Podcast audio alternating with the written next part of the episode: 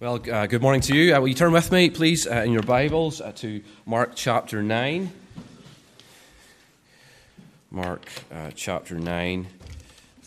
As we continue uh, to ask quest- a question of what's he like when we consider the Lord Jesus in this part of Mark's Gospel. Mark chapter 9. We're going to read together um, from verse number 30.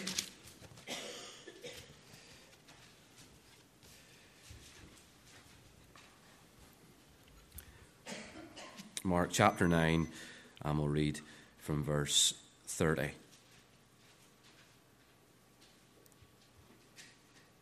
And this is uh, what God says. They went on from there and passed through Galilee, and he did not want anyone to know, for he was teaching his disciples, saying to them, The Son of Man is going to be delivered into the hands of men, and they will kill him. And when he is killed, after three days, he will rise.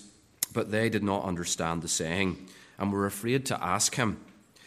And they came to Capernaum, and when he was in the house, he asked them, What were you discussing on the way? But they kept silent, for on the way they had argued with one another about who was the greatest. And he sat down and called the twelve, and he said to them, If anyone would be first, he must be last of all, and servant of all. And he took a child and put him in the midst of them, and taking him in his arms, he said to them, Whoever receives one such child in my name receives me, and whoever receives me receives not me, but him who sent me. John said to him, Teacher, we saw someone casting out demons in your name, and we tried to stop him because he was not following us. But Jesus said, Do not stop him, for no one who does a mighty work in my name will be able soon afterward to speak evil of me. For the one who is not against us is for us. For truly I say to you, whoever gives you a cup of water to drink because you belong to Christ will by no means lose his reward. And we'll end our reading at verse 41. I wonder um, who was the greatest distance runner, uh, in your uh, opinion? Was it Seb Coe? Uh, was it Haile You Remember him? Uh, was it uh, Mo Farah? The World Athletics um, are on at the moment uh, in, uh, in Qatar, uh, and they have uh, world records uh, to, to compare people uh, across the passage of time, don't they? They can tell if you've broken the world record. Who was the greatest singer? who was the greatest fashion designer? Who was the greatest Formula One driver? These are the, the sort of discussions that people have all the time as they socialize with friends. But they're not just popular culture discussions, Christians talk this way too. Who was the greatest missionary uh, to the Far East? Who was the most successful evangelist in your time? Uh, who was the most powerful preacher you've ever heard? We like to talk greatest too. We like to talk greatest. And perhaps uh, we even secretly wish we had our name in lights. I would have to have my name changed to Exit to get that, but uh, perhaps we dream um, about fame and recognition. Uh, maybe you want uh, that for your children or your, or your grandchildren, even. This morning, we're on about definitions. And we're still very much on that same track of the definition of the word Messiah, the term Messiah here, uh, or Christ in this part of Mark chapter 9. The disciples have this glorious idea in mind when they think about Messiah. Uh, they think about a political ruling force who's going to come and crush all before him, uh, even the Romans, the Romans and all. This idea has, has only been increased uh, since uh, what three of them have witnessed uh, up on the Mount of Transfiguration uh, a few verses back. But despite Jesus' attempts to address this, they still can't seem to get it out of their minds. They're on the same track for what a Messiah would look like. But this morning we see, firstly, that it's God's plan, not theirs. From verse 30, uh, Jesus makes another attempt to correct these misconceptions, these misunderstandings. Uh, they're, they're now passing through Galilee, we're told, uh, the, the north end of, uh, of Israel, uh, where Jesus spent most of his uh, three years of ministry. and they're, they're passing through it privately. Uh, Jesus doesn't want a big crowd distracting them. He, uh, Jesus has to, wants to devote uh, time on a, on, a, on a, small basis, uh, in a small group basis setting uh, with his disciples because he's something important to teach them.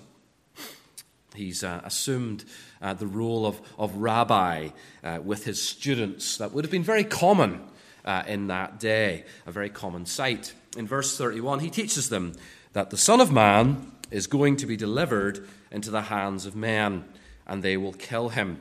And when he is killed after three days, he will rise. The Son of Man is uh, Jesus' uh, preferred name to refer to himself. Uh, remember that um, back, I don't know, 40 verses or so before, Peter has declared Jesus to be the Christ, uh, the Messiah. But uh, a Messiah uh, dying at the hands of men was a, was a contradiction in terms, according to any popular view of the day, of what a Messiah would do. The Christ was to be, was to be a glorious king uh, from Psalm 2. That's what it says. He, he was to be in the line of the great king, uh, David. His kingdom was to be everlasting.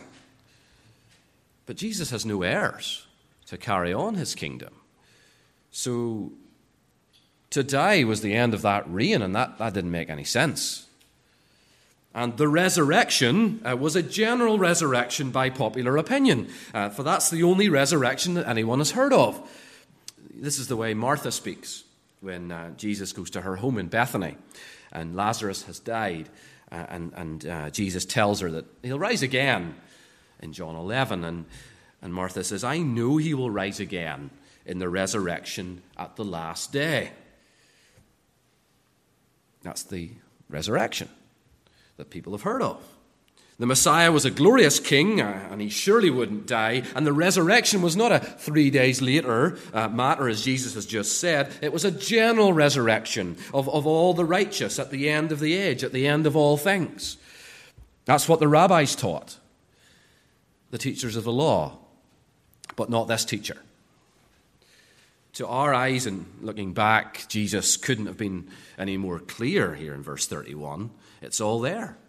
Jesus himself, dead at the hands of men, rising after three days.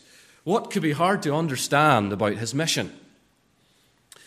But we have none of those assumed beliefs of the culture of that day to contend with, about what a Messiah was, about what the, the resurrection meant. We have our own assumed beliefs of our own day, of course, to contend with. Uh, weeds, you could put it like that, that need clearing before the gospel can take root. That's uh, why evangelism is so hard today and slow. Assumed beliefs. Yes, we get it from verse 31. But we have the benefit of lots of things. Uh, we have the whole New Testament. They didn't. We have uh, the benefit of the ministry of the Apostle Paul. They didn't. We have Romans 3. We have Romans 8. They didn't. Uh, we have the benefit of the privilege of, the, of a heritage of good Bible teaching in our land. And verse 32 is, is clear here. The, the disciples simply didn't understand. And they were even afraid to ask Jesus about it. Perhaps that was because of their desire to look good inside the pool of disciples that were gathered. The, next section shows this more clearly. Perhaps no one wanted to admit that he was less clued in than anyone else. A bit like uh, if your line manager or boss asks you if you're up to speed on that latest instruction from head office, and you nod and agree to save face. When the truth be told, you haven't a clue, for you haven't read it. But the next round of promotions are due, and so it's best to keep things sweet. God's plan is not the human way, it's often the opposite to human logic and methods. Uh, as people, as people uh, we would have an earthly king come and, and crush all before him. We think physical because we're physical creatures. Uh, but God works differently. He has, he has greater wisdom. He sees the whole tapestry from the front, uh, spiritual and physical. He, he, sees in the other realm as well. God's ways uh, is to send uh, a rescuer uh, who will come in weakness, who will come to suffer first, uh, to die, to, to be a sacrifice, uh, who, who will come to, to rewrite the story of greatness who will die on the cross in an act of barbarism that will in fact turn out to be glorious. We're often surprised by circumstances. How can this be the right way, God? Are words that many of us have used. Why is this happening to me? Ever said that? How can this fall have happened? How, how can that relationship have broken down? How can I be facing redundancy? How can that mental breakdown have occurred? I really didn't need that, God. How can this be the right way? David was talking about this the other week. That, that, and it's, it's so true. It's helpful in, in, in, in moments like that to think about the cross. Because when you look at the cross, uh, you, you see God at work in the most unlikely of circumstances, and that helps us a lot. We see his sovereign plan at work in the most amazing way, bringing such good from such undesirable horror, and that helps us in whatever we face in life. We didn't expect it, but God's at work, for he's always at work behind the curtain in the unseen spiritual realm that's just as real but not visible, working his plan that, that, that, that's in place for his glory and for our good. That's a great comfort to us. I want to encourage you in that this morning. Secondly, notice it's God's ranking, not yours. God's rank, not yours. In verse 33, the party of disciples and Jesus have arrived in Capernaum. And this is at the home of Jesus. This is where Jesus lives. Uh, again, Jesus takes on the role of rabbi, uh, this time in his own home. But uh, we see more than a little glimpse of his deity.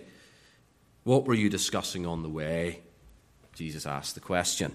Not because he doesn't know uh, what they are discussing, they have been discussing on the way, uh, when his divine nature is on display. It allows him to know people's thoughts. We've seen this before. No, he doesn't ask the question because he doesn't know. He asks the question like a teacher asks a question. And we have some teachers in uh, the congregation this morning. No, he doesn't ask the question because, uh, because of that, but, but, but, but he, he's, he's doing the teacher thing. You know, class, does, does anyone know the square root of 64? It's not that the teacher doesn't know, it's because he's, she's continuing to teach. He's making a teaching point but they don't answer again, even Peter. Thoughts of glory and prominence have got into their minds, like uh, when uh, a new manager comes available or comes to a football club and there are positions in the team up for grabs. Or a new prime minister comes along and, and his cabinet uh, has got seats that need to be filled, they're up for grabs, and, and there's jostling for position. The disciples are dreaming of status and honor and, and are, are talking amongst themselves to see who's the greatest. Well, I'm definitely better than you. And well, I'm probably better than you. Uh, and everyone's own disciples' league table, they're, they're, they're further up than they actually are. Or somebody's near the top and thinks they are, close to it. This is like when James and John uh, come to Jesus in the next chapter and give arguably the least selfish prayer uh, prayed in Scripture. Grant to us one to sit at your right hand and the other at your left in your glory. The disciples knew that Jesus would not be impressed, and so they keep silent. And Jesus sits down in the house and he gathers the disciples around him just as any rabbi would in the day, and he delivers his teaching point. And then he gives them an example uh, to back it up. The teaching points there in verse 35. If anyone would be first, he must be last of all and servant of all. If anyone would be first, he must be last of all and servant of all. Notice, Jesus is not saying that greatness or prominence is wrong. He's not disgusted by the idea of it. No, rather, what Jesus does is to totally redefine it. He's already redefined Messiah, okay, according to popular opinion, and now he's going to redefine greatness. To be great, to be prominent in God's eyes, is very different from what it means to be great in the world's eyes. What does it mean to be great in the world's eyes? What does it mean uh, in our own eyes when we think like everyone else in terms of what great is? It means having a position of prominence, uh, maybe having to knock others down to get there, but you know what? Individual culture uh, thinks it's worth it. It means having great skill and power, great self confidence, maybe being able to, to, to, to know how great you are. What did Muhammad Ali say? I'm the greatest. It means you have celebrity status, you have a big Twitter following, on Instagram following, something like that. It means that people want to get close to you, uh, to be associated with you, to live under your shadow. Uh, you travel around first class, this kind of thing, isn't it? Uh, it means you have all your menial tasks done for you. I'm quite sure Prince Harry isn't great at the old dishes. I'm pretty sure this week Melania Trump didn't get the hoovering done. You know the idea? You have employees for that. Servants in the ancient world. Greatness is for the gifted and the privileged. Greatness means to be first in the queue. But Jesus turns up, turns that on its head completely. He flips the league table upside down. That's what he does. For Jesus to be great means not to be first, but to be last. Not to lord it over others, but to be beneath them, is the idea. He, he says the first is the last the league table's upside down. I'm reading um, a biography of George Whitefield at the moment. He's well known as one of the greatest of preachers. Uh, he preached with power and fire in his belly. He preached and many thousands that came to faith at the time of the Great Awakening in the United States in the 18th century and also in England. He was a big deal. But Whitefield himself was very modest. He was self effacing. He, he, he, didn't draw attention to himself. He didn't care much about what people thought. Uh, he didn't organize his notes, for he didn't even think anybody would want to read them. So trying to piece it all back together again was a nightmare for his biographers. He was happy to be thought of as last. He was happy to be modest. And all the best people are humble like that. But notice that Jesus goes even further. He says that the one who would be first must not just be last, but servant of all, which is lower again. My late, um, my late grandfather I used to be great at a game called Draughts. Uh, you know that game? Anybody know Draughts? Yeah? It's played on a chessboard with uh, round counters. Some people call it checkers. I, I call it drafts. But, but my grandfather was impossible to beat. But he had this alternative version where the rules were reversed. And he didn't, and, and, and to win, you didn't try to get uh, all the other person's counters by taking them. No, you had to lose all your counters uh, to win the game. Uh, we called it givers. I was better at that, but still always lost. Jesus challenges the disciples and all of us to be great in the eyes of God. And what that requires us to be great in things that matter to God. And, and what matters to God more than giving? Reversing the rules. And what's the greatest form of giving?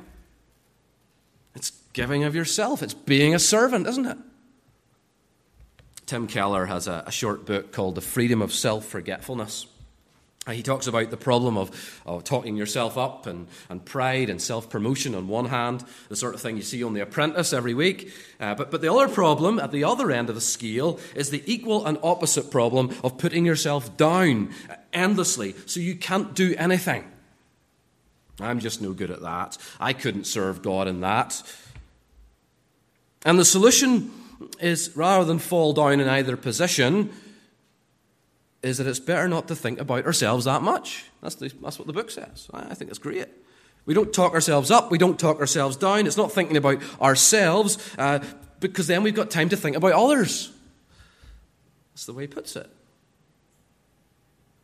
Jesus drives home the point by giving two examples. Firstly, he finds a child, and he puts him in the middle of the disciples, and then he takes him in his arms And he refers to this child as someone that his followers should serve. Now, again, this is culturally very different from where we are today. Because we value children. People, people even go as, so far as to almost live their lives through their children. But think children should be seen and not heard, and then some. Children in Jesus' day are unnoticed, they are irrelevant, they're, they're the lowest of the low in the pecking order. You, you, you don't feed your children first like we do, you feed them last. Okay? And to receive a lowly nobody of a child, to care for a child, to lift them in your arms like Jesus does, to, view, to serve a child with, with such a low status is to show something of Christ's view of greatness. The way verse 37 is written to receive a child is to receive Jesus himself. That means to accept Jesus, to, to have a relationship with Jesus, to, to serve him as one who has accepted and is in a relationship with him. You have to serve someone like this child. The, the second part there needs a little bit of care in translation. Whoever receives Jesus receives not, whoever receives a child receives not only me, we need an only in there uh, to help make sense of the, it's like a turn of phrase expression. Whoever receives uh, him receives not only me, but also the one who sent me, is, is the way it works. Whoever receives me receives not only me, but him who sent me. And that's God the Father, isn't it? Who sent Jesus? God the Father. You want to go right to the top? You want to be associated with the top being in the universe? You want to be associated with the greatest? You must be willing to serve the lowest of the low in Jesus' name. That's what he's teaching. Who's that today? It's not a child, it's the drug addict, it's the prostitute, it's the homeless, it's the ones who you know full well will probably end up back in the same mess. It's the, the one who has let you down a thousand times, the one who, who, who, who treat you awfully when you try with them. Isn't it? For the gospel with the gospel for Christ, as an act of love for Christ and for people, as a way of serving Christ. It's very clear, isn't it? The word for servant here is diakonos. that's where we get our word uh, for deacon, uh, the office in the church uh, of those who serve. And we say that's great. We do, if we're not a deacon, we're all right. But no, Jesus is not speaking to, about an office in the church those are, who serve as deacons are, are examples of, of this, but, but Jesus' statement is much wider than that. He's showing the disciples what it would mean for anyone to follow him, to have a relationship with him. Uh, so it applies just the same today. It's servanthood. Now, this sounds like a very bad deal. Because, I mean, how, how, can you be, how can you be happy if you have to serve someone else? I mean, that's, that, that's a position of pity, a position of unhappiness, a position of hardship. Uh, I, I mean, I, I saw this um, in an airport over the summer. There was this well dressed woman uh, out in front. Uh, leading the line, and, and her children are in tow behind her. And, and among the children, they have this there's this live in nanny from, from some economically poorer country, and you're thinking, pity the servant. But not here. When Jesus teaches about service, it's, it's not a, a, something that deserves pity or the assumption of unhappiness or, or, or, or hardship. That's, that's, not, that's not what he's talking about. No, again, it's the opposite to what you might expect. Jesus teaches us again and again that it's, that, it's a joy to serve God. It's, it's, a, it's an act of love, it's an act of devotion. It, it, overflows from a heart that, that has received God's love and is overflowing, and so, so it, it wants to love others. Psalm 100 opens with these words Make a joyful noise to the Lord, all the earth. Serve the Lord with gladness.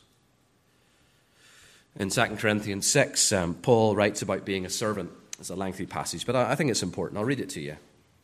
But as servants of God, We commend ourselves in every way by great endurance in afflictions, hardships, calamities, beatings, imprisonments, riots, labors, sleepless nights, hunger, by purity, knowledge, patience, kindness, the Holy Spirit, genuine love, by truthful speech, and in the power of God, with the weapons of righteousness for the right hand and for the left, through honor and dishonor, through slander and praise, we are treated as impostors and yet are true, as unknown and yet well known as dying, and behold, we live, as punished, and yet not killed, as sorrowful, yet always rejoicing, as poor, yet making many rich, as having nothing, yet possessing everything. You hear the opposites?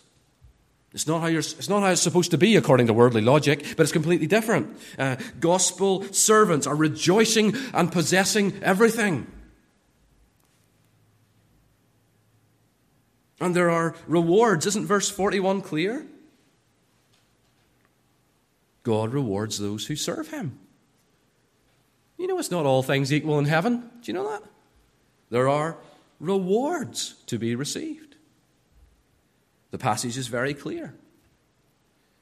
In God's ranking of his disciples, it's not who you might think that appear at the top, the great ones, and there are great ones, right, are those who serve in menial ways.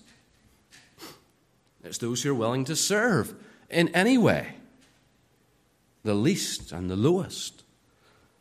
That's what it means to receive Christ, to welcome Him into your life. That's what it means to be a Christian. That's, that's what He wants you to be like. Verse 37 has a clear cause and effect. You want to have fellowship with Christ? Then that comes from serving Him in the lowest of ways. Finally, this morning we see that it's God's kingdom, not ours. The Apostle John, uh, from verse 38 onwards, has a bit of a problem, uh, and he brings it to the teacher for his comment. Please, teacher, can I speak to you? You can sort of imagine the thing, can't you? Someone has been um, casting out demons and this has caused a bit of a stir. And would you believe it? They're doing it in Jesus' name. They're serving in Jesus' name. Now, that's exactly the same form of words that Jesus has been using in verse 37 when speaking about serving a child in his name. Uh, John says that he and the other disciples have, have, have seen this and decided that that's not on and tried to stop him. Remember last week uh, how they had been unsuccessful in casting out a demon from a young boy to the other nine disciples. Perhaps that was part of the motivation to stop them. But it is also certainly the case that John thinks that this person is a rival. It's the way he's, it's the, way he's putting it across, isn't it?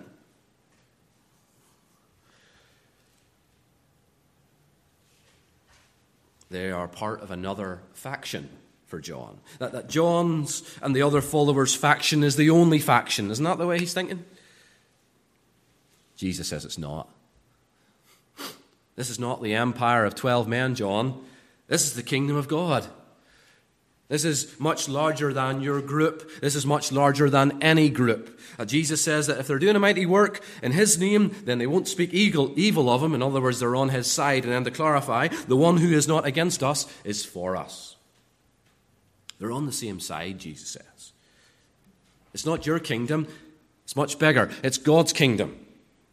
In, in Northern Ireland, uh, we have this uh, 100% or 0% tendency.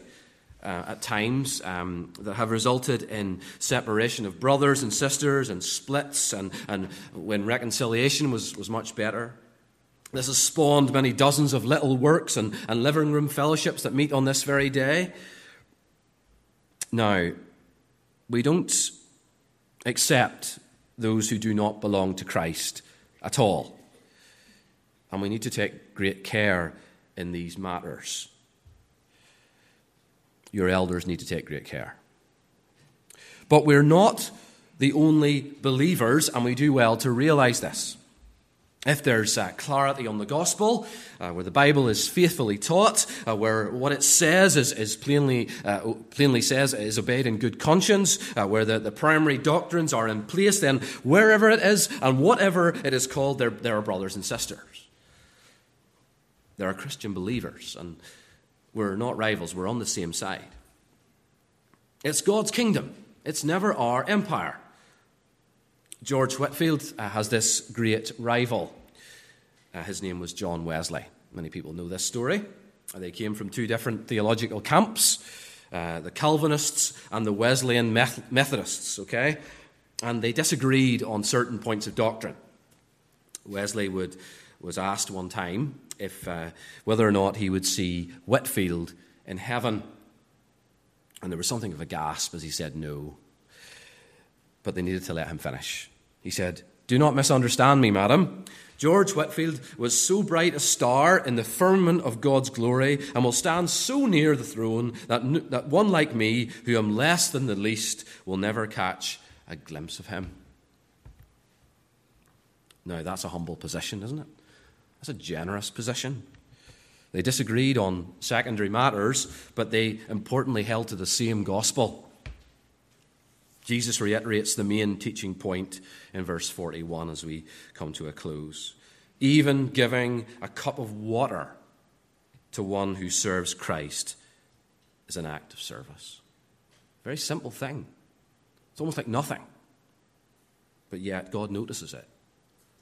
The simplest of deeds. Please consider before God this morning how, how you're serving Him. That's what, that's what we're to do here. Uh, what sort of servant am I? It doesn't just happen in the context of church. Of course not. But this is our spiritual family. This is your spiritual family. And so we, we serve here for sure. We put our shoulder to the plow here for sure. I, I wonder is there anyone who would consider giving their name to, to Billy Allen for the cleaning rota? That, that's a menial task. It takes about 45 minutes on a Saturday. I know Saturdays are precious, but we're serving the Lord. I wonder would someone consider uh, the need to, to give uh, their name to Janice for the creche rota, which is a little bit tight at the moment?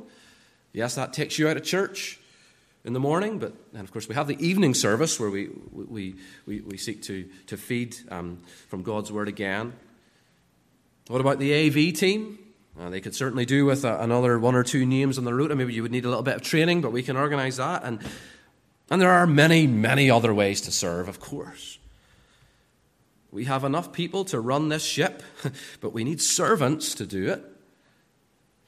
Perhaps you're serving in lots of ways, and many people do. But maybe we need to ask what way our heart leans towards it. It could, it could just be duty, it could just be grim and bear it, it could be just cold and transactional. But if we serve Christ in these ways, we, we aren't to do it from duty, we're to do it from love. Isn't that right? We do it because that's what it means to receive and love Christ.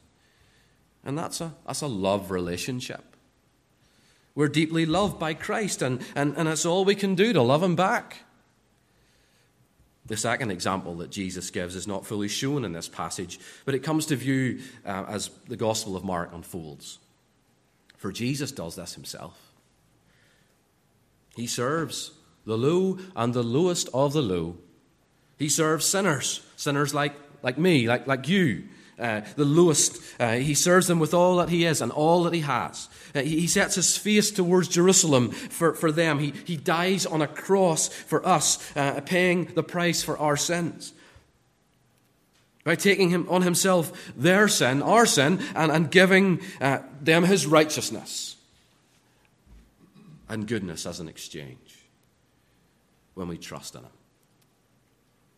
He serves them even though he knows they'll let him down, even though he knows they don't deserve it,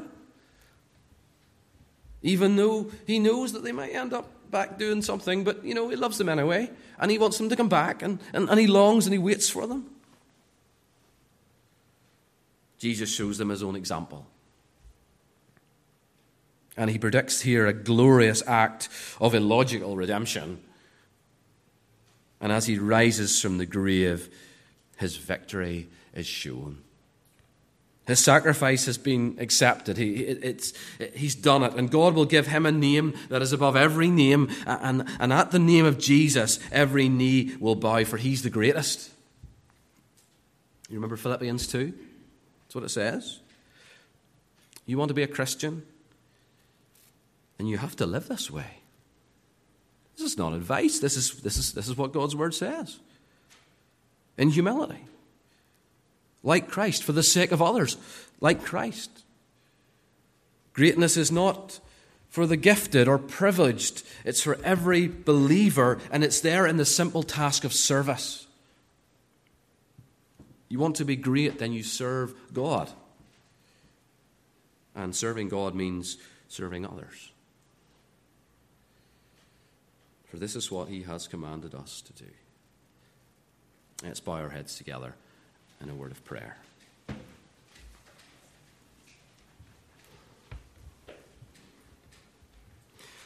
Our Father, we bow before you in humility, knowing our place before you. And we come and we ask uh, for your grace to enable to put into practice what your word is so clearly saying. Give us help to